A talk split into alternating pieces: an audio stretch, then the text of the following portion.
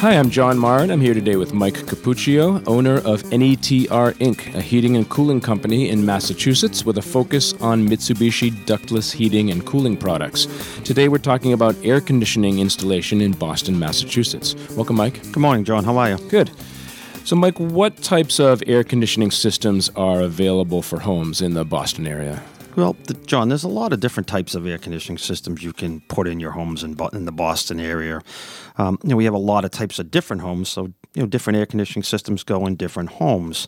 The traditional ducted system that you could put into an average home, you know, ductwork in the area, vents in each room, a return in the central hallway, and you know, you would have a air handle that would typically go in a closet or something like that, and you know that's that's your traditional type of system one thermostat in the room and you know just kind of control off the hallway return air temperature from that that perspective. I mean that that's that's one type. That's that's what we see a lot. That's your basic air conditioning system. You have you have a lot of temperature differences throughout the home when you have that type of a system in there depending on which way the sun is facing and which way it's coming in the windows and stuff. You can have hot and cold spots throughout the home um, even sometimes they have a two-story condo or something like that in the Boston area where you put that in and you have one thermostat upstairs or downstairs, and you have all these temperature variations when you do something like that. So that's a ducted system. That is a ducted and, system, and you would call that like central air conditioning. It's like a central air conditioning ducted system. Yeah, it's, it's the most traditional system you see, you know, throughout the United States.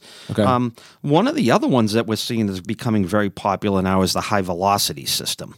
So the high velocity system doesn't use as big of ductwork.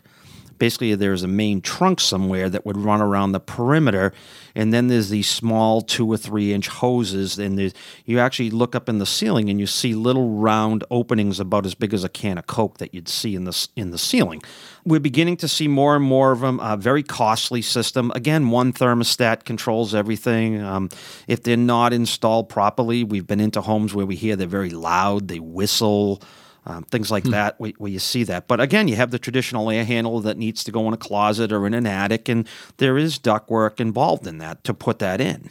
You know, and then there's the other system like that we sell is, is the ductless air conditioning system from Mitsubishi Electric that we put in, and you know we don't need closet space, we don't need ductwork, and basically we we put more than one thermostat in the home when we install multiple ductless units in the home. We zone out the home in the Boston area. So, I mean, you have two bedrooms, a living room, an open area. We maybe go in, put three, probably most of the time, three units and something like that.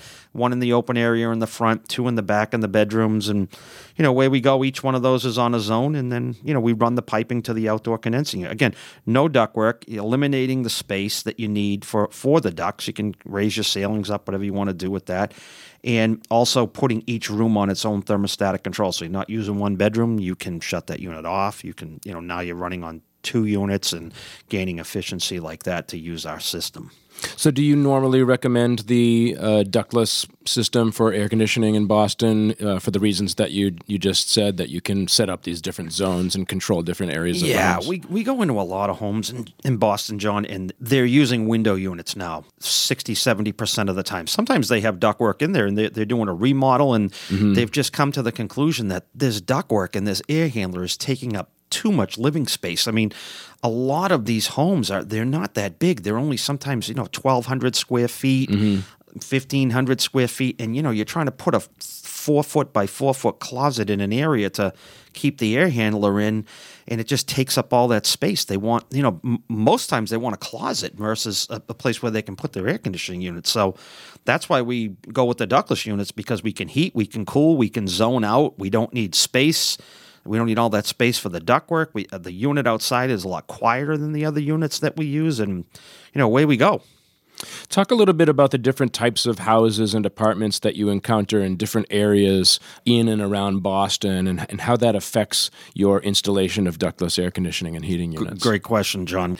Let's talk about South Boston a little bit. You know, South Boston's an old part of Boston. You know, it's, it's as old as downtown Boston, but you have a lot of old three family homes back in the 1900s that are now being all converted to condominiums. Mm-hmm. So, nine times out of 10, they're three to four story buildings, they're wood structured buildings. Sometimes they have a walkway between each each house. Most times they're touching each other, but they're wood structured buildings. First floor, second floor, third floor. A lot of them in the back have decks in the back, and and ninety percent of them are flat roofs up on there, so we can put the condensing units up on the roof of the building. Hmm. Or first floor, we put the unit on the ground out back, and you know we run piping throughout the home. On something like that, you would take piping on the first floor, run it down into the basement, run it to the back of the home, get it tied in that way, put the drains into the basement. Second floor is the one that gives us a little bit of a challenge, but most times um, we can get from the second floor to the roof or to the back deck, possibly with it, with piping to get our refrigerant lines out to the condenser. And then the third floor one is basically we we mount the units and put the units on the roof of the building or on a back deck and bring all our refrigerant piping and drains and stuff to the roof or up to a roof deck or something like that. You know, and then you've got the traditional Boston. You know, you get into you know Commonwealth Ave, Beacon Street, your homes like that. That's your typical Boston brownstone brick type home. Um, those can be anywhere from one story with a basement up to six stories. Those are the ones that present a little bit of a challenge. The top floor, the bottom floor is relatively easy to do. It's the floors in between where where we sometimes need the condominium people's acceptance to run piping, possibly up through a, a main hallway, up through a chase, possibly on the back of the building, over the walls of someone else's condo on the outside. But we find sometimes when we meet with the condominium associations, we can get these things passed. You know, there's gutters that run down the sides of those buildings. Sometimes we we run our piping on the sides of the gutters. Um, you know, a little bit harder to do a brownstone than a, than a wooden type home because the brownstones are all brick. They're usually about a foot of brick on the exterior walls. Um, each home touches each other. And, you know, when you look at the Boston brownstone, sometimes you think that a Boston brownstone can, you know, you size it by square footage and it's it's not that because you don't have four exterior walls. You only have two.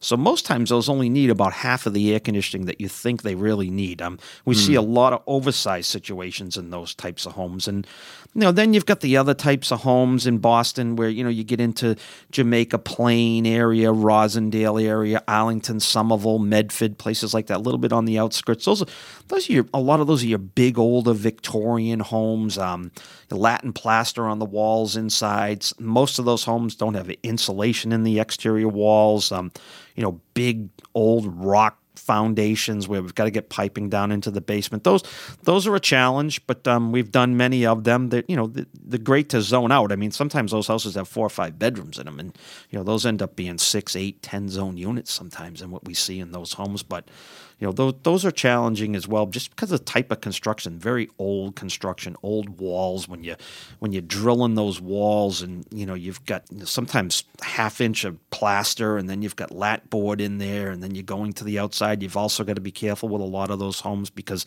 a lot of those homes back in the day all, the exteriors were asbestos. So you've got to make sure there's no asbestos when you're drilling that and stuff like that. But you know those every one of them presents its own challenge, but we've done every type of home like that. It's just how you attack that home and what's different about it. Right. And in all of those situations, basically, you're trying to put that outdoor unit as close to, you know, that apartment or condo, say, if, if it's a multi unit home, you know, as possible so that you can minimize the amount of ductwork that you, that you need in order to, you know, get to into that apartment.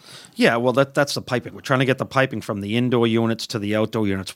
In some cases, we only have 80 feet from an indoor unit to an outdoor unit. But when we get into our bigger systems, our, our probably more over three to four zone units, we can put what's called a branch box inside the unit, and then we have a a lot more amount of pipe that we can go from the branch box to the outdoor unit. I think we can go up to 250 feet from that point to get where we need to get to. Um, but then we only have 80 feet from the branch box in, so we, we have to look at the design when we really go in to do that. Mm-hmm. I mean, that's what our comfort consultants do when they go out to the home. They're going to look at that. They're going to, you know, run the load calculations, see what the home needs for air conditioning, do the design. Hey, where's the best spot to put a branch box if we need it? You know, and, and move on from there and do a do a full design and and walk you through it. See, okay, is this something that you know you think you're interested in doing? And this is how we would do it. It's going to be very well detailed on how we're going to do the job.